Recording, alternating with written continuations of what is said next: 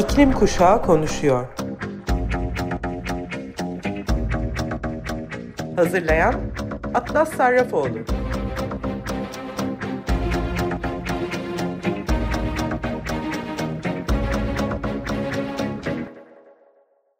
Hepinize merhaba Sayın Açık Radyo dinleyicileri. İklim Kuşağı Konuşuyor programına hepiniz hoş geldiniz. Ben Atlas Sarrafoğlu. Bu haftaki haberlerimiz gerçekten çok ilginç haberler. Çünkü bizim geleceğimize başkalarının karar veriyor olmasını gerçekten uzaktan izlediğimiz 9 gün oldu. Evet, şimdi gelin haftanın haberlerine yani COP28'e bir bakalım. İklim Raporlama Merkezi ve Guardian, COP28 Başkanı Sultan El Ceber'in küresel ısınmayı 1,5 derece ile sınırlamak için fosil yakıtlardan kademeli çıkış gerektiğini belirten hiçbir bilim olmadığını iddia ettiğini ortaya çıkardı. El Ceber ayrıca medeni dünyayı mağaralara geri götürmek istemediğimiz sürece fosil yakıtlardan aşamalı çıkış ile sürdürülebilir kalkınmanın el ele gidemeyeceğini söyledi. Bilim insanları yorumların inanılmaz derecede endişe verici ve iklim inkarcılığı olduğunu ve Birleşmiş Milletler Genel Sekreteri Antonio Guterres'in tutumuyla çeliştiğini de söyledi. Alceber, 21 Kasım'da canlı bir çevrimiçi etkinlik sırasında Elders grubunun başkanı ve Birleşmiş Milletler İklim Değişikliği eski özel elçisi Mary Robinson'ın sorularına yanıtlar verirken bu yorumları yaptı. Dubai'de COP28'i yönetmenin yanı sıra birçok gözlemcinin ciddi bir çıkar çatışması olarak gördüğü Birleşik Arap Emirlikleri'nin devlet petrol şirketi ADNOC'un da CEO'su El Ceber. Bence de kömürün, petrolün ve gazın aşamalı olarak bırakılmasının bizi mağaralara geri göndermek anlamına geleceğini söylemek fosil yakıt endüstrisinin propagandasıdır ve iklim krizini de inkar etmektir. İklim bilimciler Michael Mann'in e, ve Van Ipersel'in The Guardian'a iklim sisteminden COP28 Başkanı Sultan El Ceber'e gönderdikleri mektuptan bahsetmek istiyorum. İklim bilimciler Profesör Jean Pascal, Van Ipersel ve Profesör Michael Eamon'in birlikte 3 Aralık tarihinde Sultan El Ceber'e yazdıkları açık mektup şöyle başlıyor.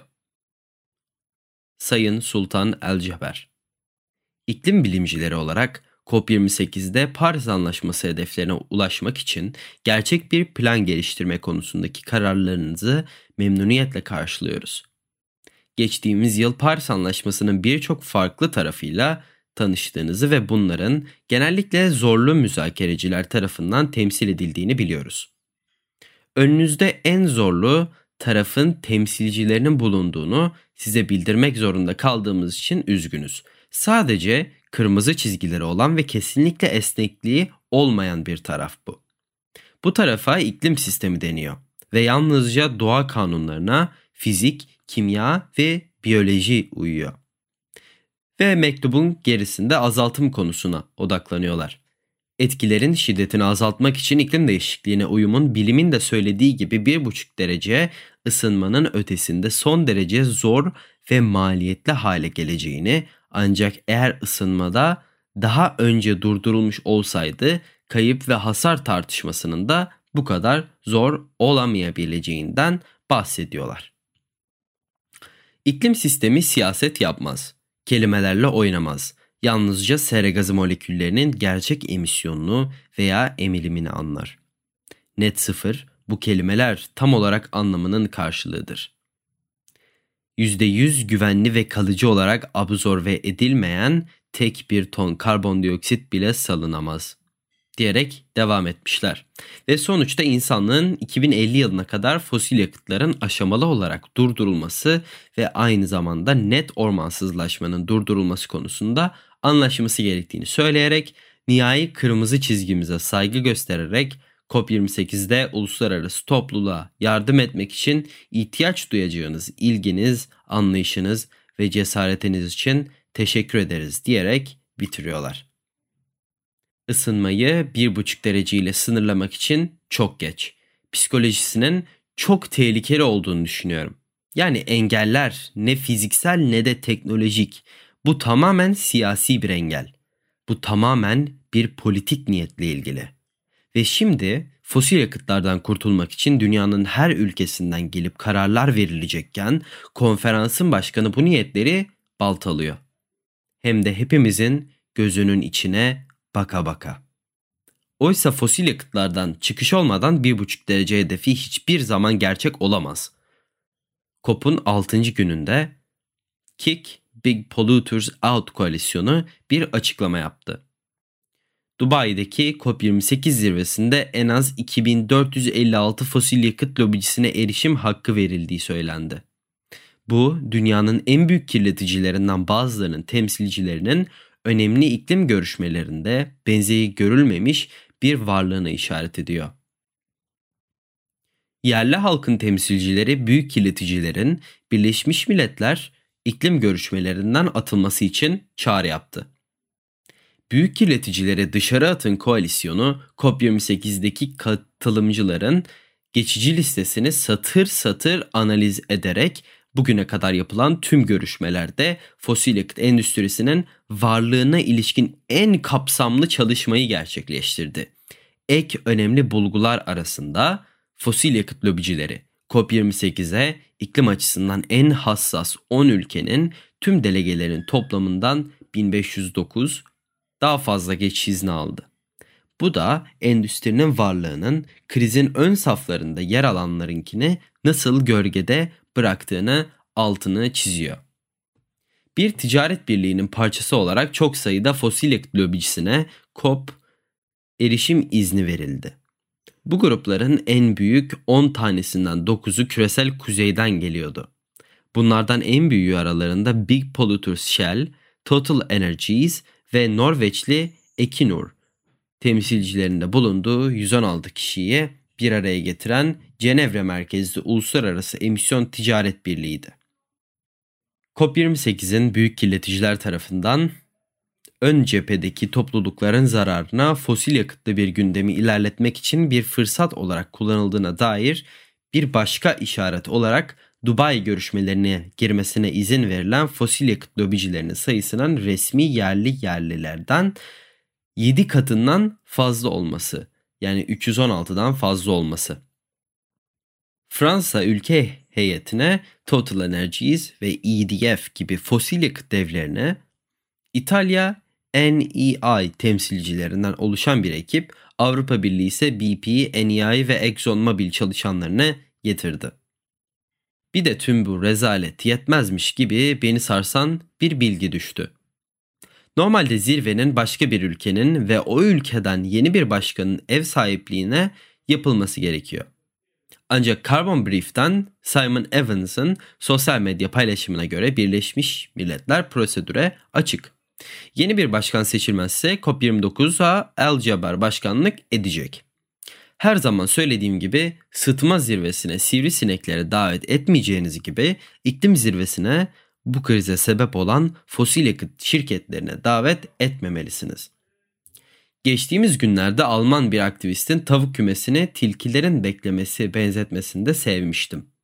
Bu arada Alman iklim aktivisti Luisa Neubauer de zirvede yer alan fosil yakıt lobisi için şunları söyledi. Fosil yakıt lobicilerinin bir kez daha kopa akın ettiğini görüyoruz. Ve bu tam bir felaket. İklim adaletine ulaşma şansımızın ardındaki Paris Anlaşması'nın arkasındaki süreci inkar etmek ve geciktirmek için şu anda her şeyi yapan fosil yakıt endüstrisidir.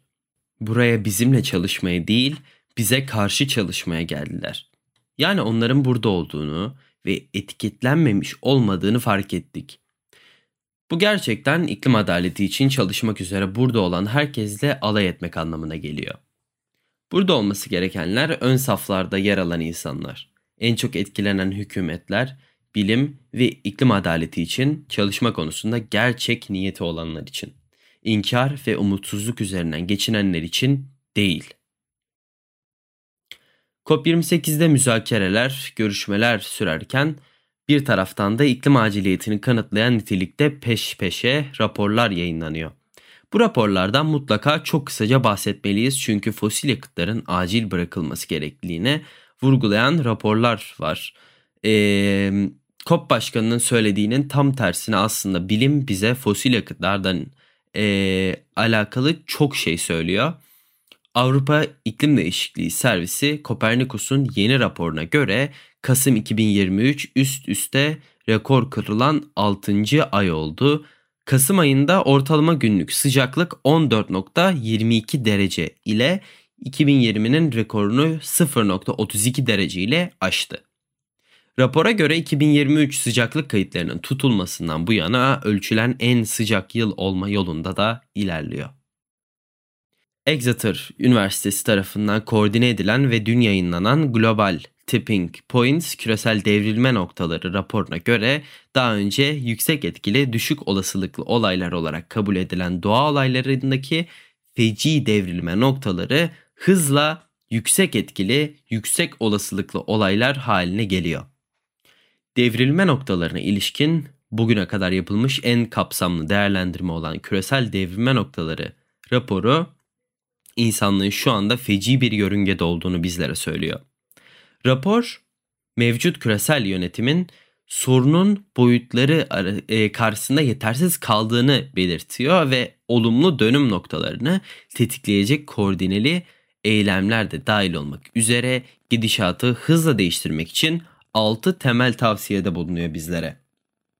Cambridge Econometrics'in e, yenilenebilir enerjiye geçiş taahhüdünde bulunarak ekonominin gelecekteki petrol fiyat artışlarına karşı daha dirençli olacağını ortaya koyan raporu da dün yayınladı. Petrol ve gaz fiyatlarına 1970'lerde yaşanan bir şokun tekrar yaşanması halinde bunun küresel ekonomiye maliyetinin küresel gayri safi yurt içi hasılanın üzerinde %10'u ya da her zamanki gibi devam eden enerji politikaları altında 10 trilyon dolar olacağı tespit edildi. Bunun yerine küresel ısınmayı 1,5 derece ile sınırlandırmak için dünya yenilenebilir enerjiye yönelirse bu küresel gayri safi yurt içi hasılaya 3.5 trilyon dolar veya tek bir yılda 555 milyar dolar tasarruf sağlayacak. Bu tutar tüm ABD ekonomisinin yarısına karşılık geliyor. Sadece sıcaklık değil bunun doğurduğu sonuçlarla da yüz yüzeyiz. Uluslararası Göç Örgütü'nün küresel Veri Enstitüsü'nün yeni analizine göre yüksek ısınma senaryosunda 2090 yılına kadar 2.8 milyara kadar insan sıcak dalgalarına maruz kalabilir. Bu rakam düşük ısınma senaryosunun etkileyeceği insan sayısının iki katından da fazla. Evet, bir iklim kuşağı konuşuyor programın daha sonuna gelirken haftaya sona erecek olan taraflar konferansında Türkiye ne de e, dünya genelinde olumlu etkileri olacak bir sonuç çıkmasına ben beklemiyorum. Yine tabandan hareketlerin gücüne inanmak için bir sebebimiz daha oldu. Bugün Serhan Anuçoğlu ile birlikte İklim Kuşağı Konuşuyor programında ikimizin de fikirleri vardı. Beyan ettik, sizlere sunduk, konuştuk. Ee, taraflar konferansından sizlere bahsetmeye çalıştık. Çünkü gerçekten özellikle bu konuyla yakından alakalı olan insanlar için heyecan verici bir dönem. Ee, ve aslında bütün insanlık ve bütün dünya için çok önemli bir zamandayız. Çok önemli bir e, dönüş zamanındayız. Dönmemiz gereken zamanı çoktan geçmiş olsak dahi şu anda zamanımız çok kısıtlı ve artık son koplarımız bunlar. Gerçekten fark yaratabileceğimiz. Zamanımız ne yazık ki yeterli olmadığı için en çok dikkatinizi çekebilecekleri öne çıkarmaya çalıştık haberlerde. Ve haftaya Cuma günü saat 2'de tekrar iklim kuşağı konuşuyor programında görüşünceye dek kendinize, sevdiklerinize ve gezegenimize çok çok güzel bakın. Görüşmek üzere.